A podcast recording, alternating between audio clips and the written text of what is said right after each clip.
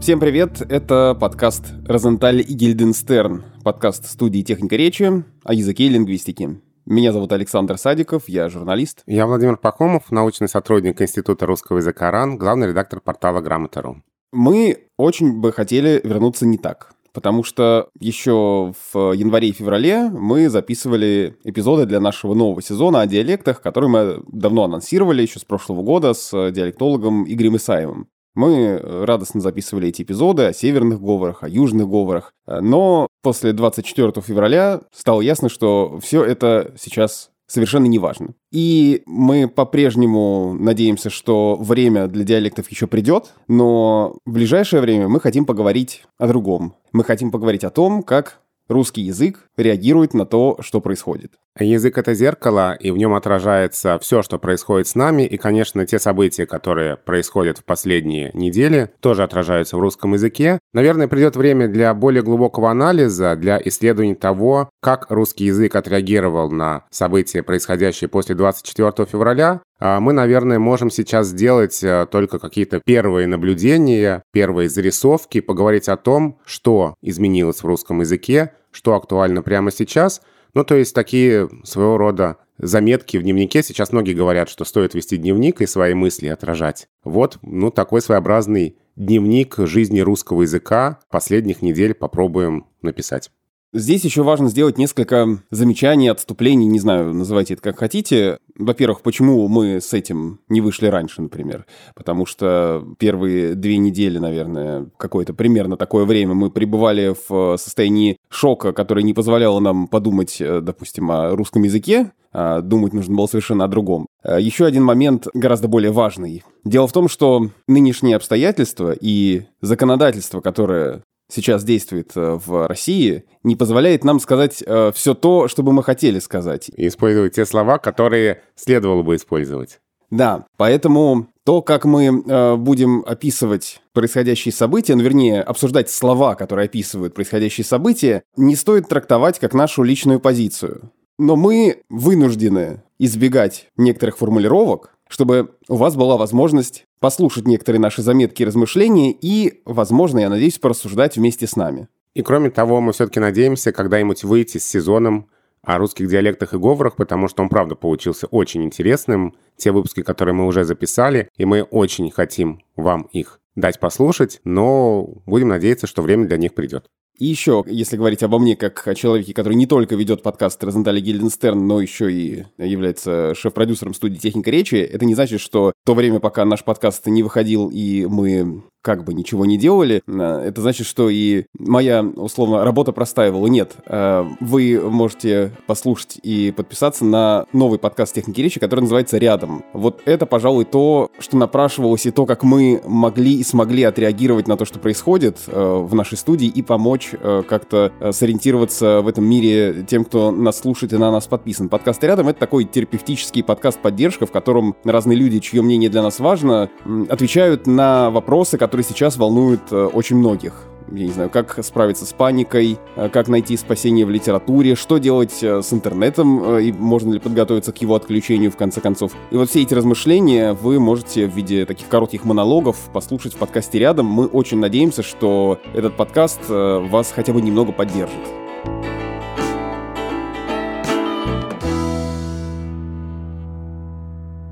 Времена сейчас сложные, и спасибо нашим партнерам, которые помогают нам продолжать записывать и выпускать подкасты в эти дни. В этом эпизоде партнер подкаста Розентали Гильденстерн – компания «Нитология». На курсах нетологии можно прокачать навыки в сферах дизайна, маркетинга, разработки и управления. Учиться новому актуально во все времена и, мне кажется, особенно сейчас, потому что постоянное обучение, новый опыт, развитие навыков, в общем, это все прежде всего возможность выбирать предложения и вакансии, которые вам действительно подходят. В нетологии студентам помогают освоить новые профессии, а команда менторов, аспирантов и комьюнити учащихся не оставит вас один на один с трудностями, а направит к достижению поставленной цели. Выбрать курс и все подробности узнать можно на сайте netology.ru. Для наших слушателей действует промокод NETO5. Он дает дополнительную скидку 5% до 31 мая. Промокод распространяется на все курсы, кроме программ высшего образования. Все ссылки, все промокоды, все это ищите в описании эпизода. А сейчас давай обратимся к тому, как язык отреагировал на то, что началось 24 февраля 2022 года. Ну и главное, конечно, здесь, как называть то, что происходит. И я обратил внимание, что в СМИ, в тех СМИ, в которых военные действия России на территории Украины называются спецоперацией, даже это разные СМИ назыв... э, используют по-разному. То есть кто-то спецоперацию берет в кавычки, например, кто-то не берет в кавычки. Да, даже сам графический облик слова «спецоперация» очень разный. Это либо обычное написание спецоперации или полностью специальная операция, специальная военная операция, либо спецоперация в кавычках, причем кавычки тоже там даже разного рисунка. А, это могут быть обычные кавычки, это могут быть такие угловые скобки. То есть э, даже как-то графически пишущие показывают свое разное отношение. Вот это вот очень интересно. Интересно, что такими значимыми стали звездочки, которыми тоже заменяются слова, которые нельзя использовать, если ты не хочешь больших проблем. В общем-то, раньше звездочки были заменой обсценной лексики. Мы прекрасно знаем такое употребление. А теперь звездочки стали заменой тех слов, которые нельзя использовать, вполне литературных слов, которые нельзя использовать. И вот это, пожалуй, тоже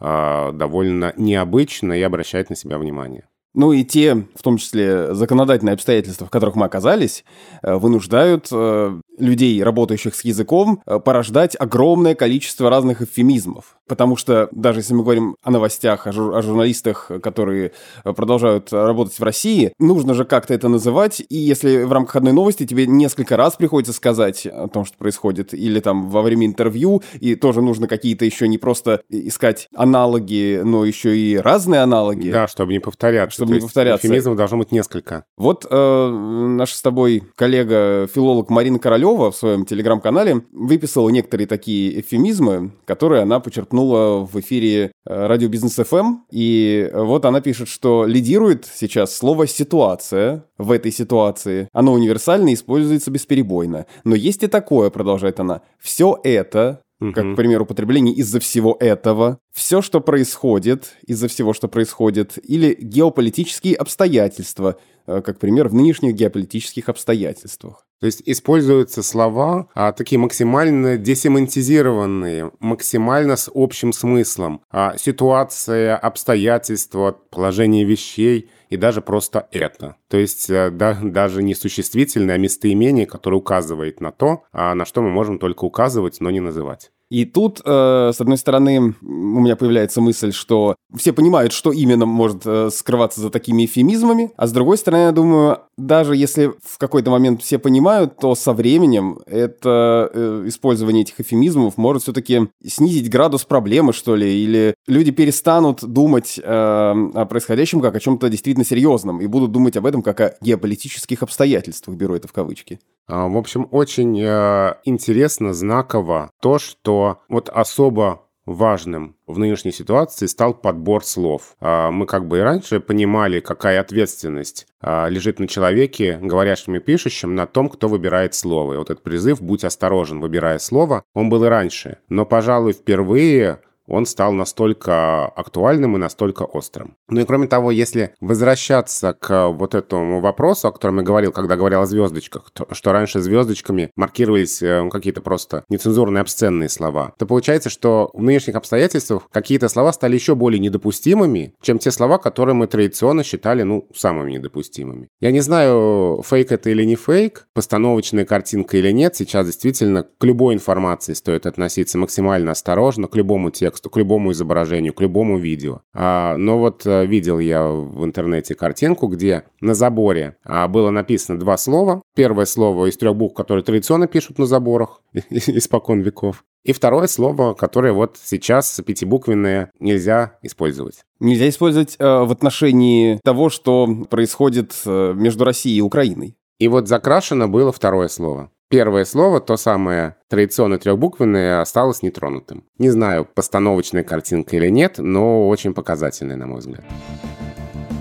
Ну и даже в такой ситуации, э, казалось бы, уже некоторые беспомощности обреченности, которые чувствуют э, наши люди, они при этом, э, вот с точки зрения языка, умудряются даже здесь, в таких сложных и трагических обстоятельствах, найти место какой-то языковой игре. Например, появляются такие шутки грустные, как изменение названия романа Толстого «Война и мир» на спецоперации «Мир». Да, а, это, по-моему, сразу в первые же дни распространилась вот эта вот картинка. И действительно, мемов не так много, конечно, как э, их было, например, в ситуации с ковидом, когда, в общем, тоже была ситуация, с которой мы до этого не сталкивались. И вот эта вот функция защитная, уйти от этого ужаса куда-то в смех, в сатиру, в иронию, ту функцию, которую выполняли ковидные мемы, но она как бы осталась, но мемов стало меньше, но они есть. Они есть, и многие из них связаны все с тем же ковидом, но теперь уже в таком ключе, что на самом деле не так-то и плохо было, когда все наши проблемы были связаны только с ковидом, и верните ковид, фраза, которая тоже почти сразу появилась. И фраза COVID-19 отзывает свои штаммы и прекращает работу в России, прекращает свою деятельность на территории Российской Федерации. Ну, это да, шутки, которые появились э, на фоне ухода всех э, международных компаний. И э, шутки, связанные с тем, что про ковид э, на фоне э, происходящего, конечно, все забыли сразу же. Более того, к тому, чтобы мы про него поскорее забыли,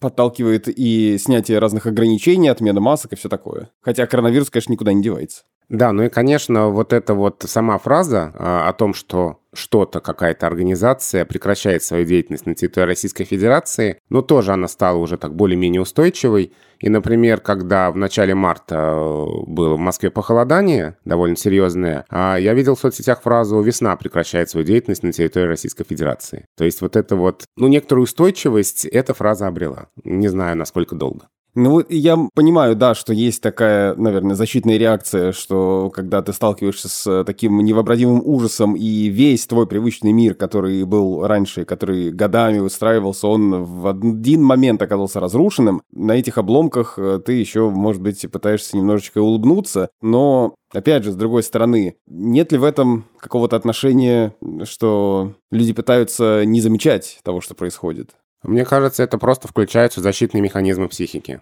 Или мы сойдем с ума, вот это все постоянно поглощая и постоянно максимально эмоционально на это реагируя. Или мы как-то научимся с этим жить и научимся даже и немножко смеяться. Смеяться, чтобы не сойти с ума. Мне кажется, что вот эта функция мемов, функция всей такой языковой карнавальной стихии, она здесь воплощается. Многие мемы, кстати, еще и такие, что их невозможно произнести, ну не потому, что там нельзя что-то говорить, а потому что они играют в письменном виде. А, вот, например, фраза «принуждение к миру», где а, мир в кавычках из большой буквы имеется в виду а, платежная система МИР. Вот я видел такую шутку, что там Visa и MasterCard то, что они прекращают тоже свою деятельность, это вот принуждение к миру, то есть принуждение к использованию карты МИР. Вот такая шутка, которую можно только в письменном виде считать. Ну вот опять же, с тем же уходом э, иностранных компаний есть еще э, мемы, связанные с э, переделкой слоганов этих компаний. Вот, например, в телеграм-канале Радио Мильштейн, э, откуда потом многие распространили э, эти картинки и стали делать подобные, вот есть несколько примеров, да, например, MasterCard. Есть вещи, которые нельзя купить. Икея, есть идея, рада за вас. Apple Pay у нас не прикладывается. Airbnb в гостях хорошо, а дома лучше. Mercedes-Benz вас ожидает желтая Kia Rio. Лего, я в твоем возрасте уже на стройке работал. Netflix в предыдущих сериях. И вот что автор э, этих э, картинок, э, копирайтер Филипп Мильштейн в своем телеграм-канале пишет, предваряя эти картинки, следующее. Он говорит о том, что на фоне происходящего в Украине исход западного бизнеса из России – это вообще не проблема. Цитирую. «Так, неприятное покалывание в области люкса, но как копирайтеру мне очень интересно, как бренды собираются строить коммуникацию после возвращения в Россию, после того, как решили временно кинуть через, дальше матерное слово из трех букв, своих клиентов ради ради. И сотрудников, кстати, тоже. Им теперь придется искать работу в тайге русского бизнеса. Уже даже придумал слоган для любой компании, которая надумает вернуться. На нас можно положиться, но такое. Конец цитаты. Ну и еще если говорить о рекламных слоганах, то опять же вторую жизнь обрел мем, который родился в августе, кажется, 2020 года, тоже ковидной эпохи, когда э, рекламные слоганы переделывались в прошедшем времени. Ну вот, например, «Хорошо было иметь домик в деревне» или «Брал от жизни все» или «Для всего остального был мастер-карт». Вот э, это переделывание в прошедшее время, ну, как э, иллюстрация того, что была когда-то жизнь, теперь не стала, тоже в начале марта распространилось и к тем, э, к языковой игре снова стали возвращаться. Вот эта реакция на э, ужас происходящего и на разрушение привычного мира, она ведь проявляется, ну вот, э, в этом народном юморе, в этих мемах и еще в том числе в анекдотах. Я с удивлением увидел в последнее время какое-то количество политических анекдотов, в том числе реанимированных из советской эпохи или каких-то новых. А вообще, кажется, что анекдот как жанр уже давно ушел, ну потому что никто кому рассказывает анекдоты, все только мем друг другу пересылают, там, я не знаю, шутят э, с использованием э, эмодзи и все. А тут опять анекдоты. Ну, то есть где-то в Фейсбуке люди постят, еще как-то понятно, что это не устное рассказывание друг другу, это текст тоже, но просто любопытно, что в новой реальности и анекдоты уже снова пошли в ход. Ну да, если раньше э, была такая шутка, что признак отношений с мужчиной за 40, у него по любому поводу есть анекдот то, видимо, в а, новых наших реалиях и люди а, более молодого возраста с анекдотами поближе познакомятся. Ну и не только анекдоты, еще можно отметить а, некоторое возвращение в общее литературное употребление вроде бы забытых слов, связанных с вроде бы давно ушедшими эпохами. Ну вот, например, национализация или дефицит. А, эти слова снова стали использоваться, хотя, казалось бы, слово «национализация» связано с первыми годами советской власти. Ну и, конечно, некоторые слова мы узнали по-настоящему только сейчас, ну или, по крайней мере, они вошли в какое-то активное очень употребление именно в последние 2-3 недели, и хотя они и были известны до этого, но как-то так широко в нашей речи их не было. Ну вот, например, возьмем мне кажется, пожалуй, одно из э, главных таких относительно новых слов, ну просто которые прям, э, употребление которых резко выросло, это слово «релокация». Релокация теперь так обычно говорят э, о людях, которые уехали из России в какие-то другие страны. Никто не говорит, э, там, не знаю, эмигрировали, никто не говорит э, просто, ну, не знаю, уехали, переехали, а все говорят, у него релокация, там, я не знаю, мне нужна релокация, что-то такое, вот как-то так. Ну и здесь, мне кажется, это никоим образом не желание как-то щегольнуть э, модным иностранным словом, сейчас вообще не до этого, а скорее действительно попытка избегать слов переезд, отъезд, потому что они вроде бы связаны с чем-то более-менее постоянным, ну, как бы всерьез и надолго, навсегда. А релокация, ну, вот сменил сейчас место жительства в надежде, что через какое-то время вернешься обратно. Ну вот хочу снова здесь обратиться к посту Марины Королевой, филолога. Она как раз пишет о релокации и говорит, что это пример того, как мы защищаемся словами. Потому что отъезд э, и переезд, э, по ее словам, это навсегда, да, отъезд навсегда, переезд, кто его знает на какой срок, он уехал, они уехали. И эти слова применительно к отъезду из своей страны в другую, советских времен, э, отмечает она, ощущаются как безнадежные. Или слово «уехали», да? В это слово упакована тоска, двусторонняя тоска. Тоскуют те, кто уезжает, и те, кто остается. Не потому ли сейчас так распространилось слово «релокация»? От английского перемещение, переселение, перебазирование. Слово, по моим наблюдениям, активно используется не больше года. Даже в национальном корпусе русского языка можно найти всего несколько примеров с релокацией, и то в газетных текстах. А в объявлениях о работе стали все чаще предлагать релокацию, а не переезд. Э, ну, а потому что переезд она считает э, это в лоб, грубо, то ли дело релокация. Как будто не о людях, а о персонажах в компьютерной игре. Опять же, красиво. Я не переезжаю, я осуществляю релокацию. Ну вот, кстати, слово релокация я до этого слышал в течение как раз примерно, наверное, года, может быть, полутора, когда речь шла о работе за границей, э, в первую очередь людей из IT-сферы. Вот, например, я помню, что в подкасте «Не случайная вакансия» э, о работе и карьере, вот там был целый эпизод о работе за границей, и как раз там главный герой, человек, который, э, наш парень, работает в Фейсбуке где-то в Лондоне, по-моему, он как раз рассказывал о релокации. О релокации, то есть полном переезде по запросу работодателя в какую-то страну, где, значит, ему полностью все обеспечивали. И вот тогда я, наверное, впервые услышал от слова релокация локации, оно стало мне с тех пор, может, просто потому что я его наконец узнал, попадаться гораздо чаще. А сейчас это просто, ну, вот каждый день я вижу слово релокация. Ну вот, кстати, в последнем сезоне нашего подкаста о русском языке за границей Слово релокация, по-моему, никто не использовал. Вообще нет. То есть слово иммиграция мы вспоминали, мне да. кажется, много раз. Э, и иммигранты, иммигрантская речь и все такое. Да, то есть мы свободно использовали слова переезд, отъезд, уехал, переселился, эмигрировал. И как-то вот э, не было в них какой-то тоски. Ну вот потому что мы разговаривали в первую очередь с людьми, которые давно живут в тех странах, о которых мы говорили, и на самом деле некоторые из них там э, и родились. То есть их связывает с этой страной очень много, и они там много лет лет э, провели или проводят. в нашем случае, в случае релокации, это вот действительно некоторая такая защита для тех, кто уезжает, они как бы себе тоже говорят, я вот, у меня релокация, я сейчас уеду, не знаю, на месяц, два, на три, на год, э, что-то буду делать где-то за границей, а потом вернусь. И это еще раз к вопросу о том, э, зачем нам нужны заимствованные слова и вот эта вся косность этих суждений, зачем нам слово такое-то, когда есть а, точный аналог вот такой-то, а не точный аналог. Вот в данном случае слово совершенно на месте, имеет другое значение, и у него совсем другая краска и совсем другие смыслы за ним стоят.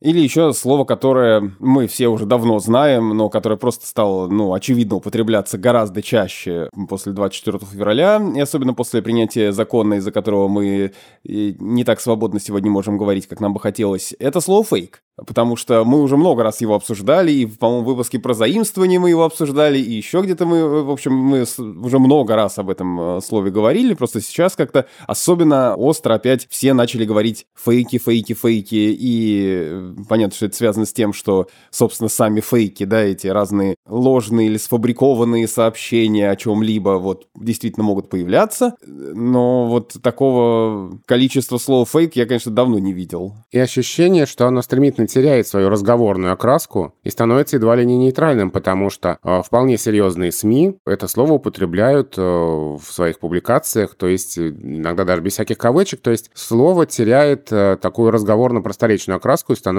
ну, вполне таким нейтральным литературным. Да даже вот э, само наименование закона, которое чаще всего и употребляется в СМИ, например, а даже, мне кажется, чиновники как-то его произносят, это закон о фейках, да, хотя то, что в СМИ называют законом о фейках, это же изменение в Уголовный кодекс и Уголовно-процессуальный кодекс. Там формулировка уже какая? За распространение заведомо ложной информации об использовании вооруженных сил РФ. Вот, то есть понятно, что слова фейк там нет, а если бы оно там появилось, то пришлось бы вводить это понятие, да, как-то его расшифровывать, и мы бы тогда посмотрели, как э, российское законодательство трактует слово фейк. И это просто такое разговорное обозначение, которое, тем не менее, всем понятно. Да, и которая разговорность э, теряет все быстрее и быстрее. К разговору о том, как язык реагирует на происходящее, мы вернемся через пару минут, а сейчас э, информация от э, партнера этого эпизода. Спасибо всем, кто поддерживает э, наши подкасты в эти тяжелые времена последние пару лет появилось много новых профессий. О том, что IT-специалисты востребованы, мы теперь особенно слышим чуть ли не каждый день. И даже в паспортном столе, э, я недавно приходил, у меня там э, работница спрашивает, э, а вот я слышала, а есть такие айтишники. Это кто вообще? Вот даже там интересуется, я говорю, скоро все мы должны будем стать айтишниками. А слово подкаст интересно. Вот под, подкаст ее не интересовали, ее айтишники интересовали, ну, видимо, они интересуют как раз очень многих. И в этой короткой рубрике мы вместе с нашим партнером партнером нетологии решили вспомнить некоторые слова, связанные с новыми специальностями, о которых все говорят, и немного рассказать о них с точки зрения русского языка, об их этимологии, написании, о том, как меняется их значение. И э, сегодня я выбрал этот Data Scientist, а, об этой профессии очень много говорят, как это пишется, какие есть варианты, когда вообще слово попадет в словари. На самом деле, э, это один из э, многих вопросов, которые появляются в связи с разными новыми специальностями, а в словарях-то нет такого, что же нам делать? Нет же в словаре Data Scientist. Ну, ну вот э, очень хочется верить, что такие слова будут попадать в словари, что мы не останемся на обочине мирового цивилизационного процесса. Пока дата scientist или scientist нет в словаре, а даже в академическом орфографическом словаре Академос, а это сейчас самый современный, самый авторитетный, самый полный орфографический словарь. Но есть отдельно слова с частью дата, а именно дата-центр. Слово это предлагается писать через дефис и вот именно в формате дата. Не дейта, а дата. А есть отдельно слово scientist, именно с таким ударением на «и». Scientist. После «а» буква и краткая, дальше «е», дальше «н». Scientist и э, даже прилагательное антисcientistский. То есть словарь эти слова знает. И получается, если мы соединим эти две словарные рекомендации, мы можем сказать, что писать data scientist, видимо, все-таки с таким ударением, если следует словарю, нужно через дефис и в формате именно data. Но, как мы знаем, во-первых, орфографический словарь для нас не указ в плане ударений, плюс э, data scientist, вот такого варианта, мне кажется, я не слышал э, в, своем окружении, как-то обычно говорят data scientist, но, опять же, у нас нет, то есть это нигде не зафиксировано, да, мы можем только сейчас опираться на какие-то э, наблюдения, которые у нас есть, а потом, в надежде на то, что вы, лингвисты, наконец-то нам потом скажете, какой же вариант э, побеждает. Ну, это, по крайней мере, единственная фиксация в нормативном словаре. Ну и кроме того, мы знаем, что а, очень часто слово, попадая в русский язык, меняет ударение, и был Facebook, стал Facebook, а потом его не стало. Был э, ноутбук, стал ноутбук и так далее. Вполне возможно, что авторы словаря решили, что слово scientist, scientist уже немного начинает обрусевать, и можно фиксировать ударение там, где, в принципе, по-русски ударение в названиях многих профессий, потому что этот суффикс «ist» очень часто ударный. Но опять же посмотрим. Да, вообще кто такой этот scientist или scientist? Это ученый, да, если так совсем дословно, ученый по данным. И это вообще человек, который занимается большими данными, то есть находит какие-то закономерности в них, э, делает на их основе выводы для бизнеса, для команды, для того места, где он работает. И в этой профессии соединены самые разные специальности. Это Scientist — это одновременно и математик, э, немножко программист, э, и аналитик. В общем, очень разносторонний человек. Довольно сложно, может быть, мне описать это, потому что эта профессия новая, и я сам, понятно, с ней не так часто сталкиваюсь. Хотя результаты работы дата-сайентистов мы наверняка часто видим там в наших приложениях еще где-то, потому что все это анализ big data. Вот, кстати, big data, который по-английски big data, у нас обрусило как big data, это вот большие данные. Ну, и, кстати, по поводу scientist, scientist, ведь э, в словаре это только scientist отдельно взятый. А с первой частью даты в словаре нет. А вот в таком длинном слове как раз-таки, может быть, ударение и будет стремиться к середине, то есть как раз дата scientist. В общем, посмотрим. Пока это слово не зафиксировано, мы говорим, что просто по кусочкам вот эти отдельные части в словаре есть, а вместе нет. Посмотрим, появится ли и если да, то в каком виде. У нашего партнера нетологии десятки курсов по самым разным востребованным направлениям, э, и в том числе это и курсы, связанные с Data Science и с дизайном, а еще есть даже курс по созданию подкастов. В общем, все подробности и ссылки в описании эпизода.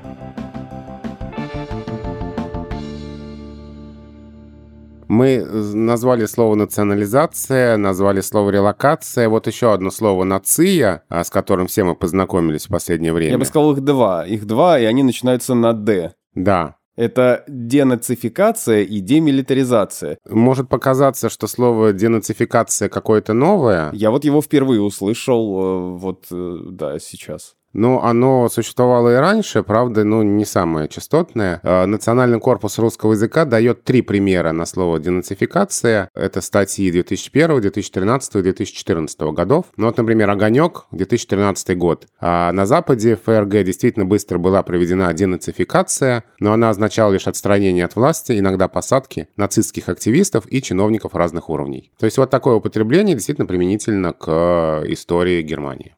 А демилитаризация? Ну, демилитаризация гораздо частотнее, и тот же самый национальный корпус, который дает всего три примера на денацификацию, дает 14 примеров на демилитаризацию, а, начиная с 1945 года демилитаризация Германии, и дальше вот а, академик Сахаров, 1975 год, о стране и мире, а, миру нужна демилитаризация, национальный альтруизм и интернационализм, свобода обмена информацией и перемещения людей, гласность, международная защита социальных и гражданских прав человека. 1975 год. То есть слова не новые, а, но, конечно, вошедшие в активное употребление за последние три недели. Ну, тоже как э, в активное. Эти слова мы чаще всего слышим э, из э, прессы, из государственных СМИ, из уст чиновников разного рода. Все-таки не так уж часто, я бы сказал, практически никогда я не встречаю это в нашей обычной а, такой бытовой речи, потому что, ну, это, во-первых, это длинные слова, которые сложно произносить, а во-вторых, наверное, ну, просто это не те понятия, которыми оперируют обычные люди, которые обсуждают э, происходящее. Нет, конечно, слова книжные, слова не из живой речи, а, но вот э, актуализировавшиеся за последнее время. Ну и, наверное, можно вспомнить еще некоторые прям вот новые слова а, и выражения, которые появились за последнее время, или новые значения у прежних слов. Я здесь имею в виду такие слова и выражения, как, например, ушельцы, котлеты с маслом, восьмерки, адвентисты восьмого года, то есть такой прям вот мини-словарик этой эпохи э, с конца февраля и начала марта. Подожди, а ушельцы это кто такие? Это те, кто уехал или кто? Это компании, ушедшие с российского рынка. А, вот оно что. То есть это не про людей, которые... Потому что вот ушельцы мне не попадались, да. Котлеты с маслом попадались, да. Так э, некоторые точки общепита, назовем их так, переименовали э, котлеты по-киевски. По крайней мере, я видел э, новость об этом из Волгограда, что там появились в разных киосках котлеты с маслом вместо котлет по-киевски. Что кажется довольно странным. Ну, многое кажется довольно странным в последнее время. А восьмерки и адвентисты восьмого года — это такое ироничное, здесь, наверное, слово шуточное будет неуместным совершенно, скажем, ироничное название а, людей, которые апеллируют вот к тому самому часто повторявшемуся тезису про то, где вы были последние 8 лет. Еще один э, интересный, обращающий на себя внимание языковой факт, сейчас постараюсь максимально безоценочно изложить просто как наблюдение. В 2014 году, вот как раз к вопросу про 8 лет, в 2014 году э, для обозначения сторон э, конфликта на территории Украины использовалась лексика, возвращающая нас к событиям Великой Отечественной, когда силы э, Донецкой и Луганской стороны назывались ополченцы, а противостоящие им украинские войска именовались карателями. И вот эта вот лексика каратели ополченцы, но ну, это сразу отсылка к э, Великой Отечественной. Сейчас во многих российских СМИ для обозначения противника российских войск используются слова э, националисты и неонацисты, а э, со стороны Украины для обозначения противника как раз вот и используются слова отсылающие нас к Великой Отечественной. То есть, если раньше такие слова использовались в российском дискурсе, то сейчас они используются в украинском. Вот, мне кажется, тоже интересная метаморфоза.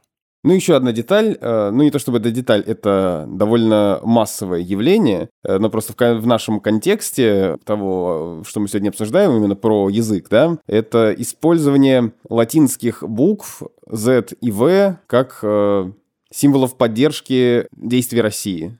А, да, деталь а, языковой картины мира, а, языковой картины эпохи, о которой мы говорим. Вот я бы так продолжил твою фразу со словом «деталь». Латинские буквы используются для обозначения поддержки войск, которые в том числе призваны защищать русский язык. Вот это, мне кажется, тоже довольно обращающий на себя внимание элемент картины мира, которую мы с тобой пытаемся зафиксировать. Очень хотелось бы и как-то прокомментировать это более подробные какие-то личные свои соображения высказать, но, э, пожалуй, оставим их для личных соцсетей, скажем так. Ну да, мы здесь скорее, вот эта лермонтовская формула, да, с холодным вниманием вокруг попытка отстраненно посмотреть э, с точки зрения языка на происходящее, это тоже э, любопытно. Возможно, это наведет нас э, на какие-то еще размышления. Хотя по-человечески мы, так же, как и,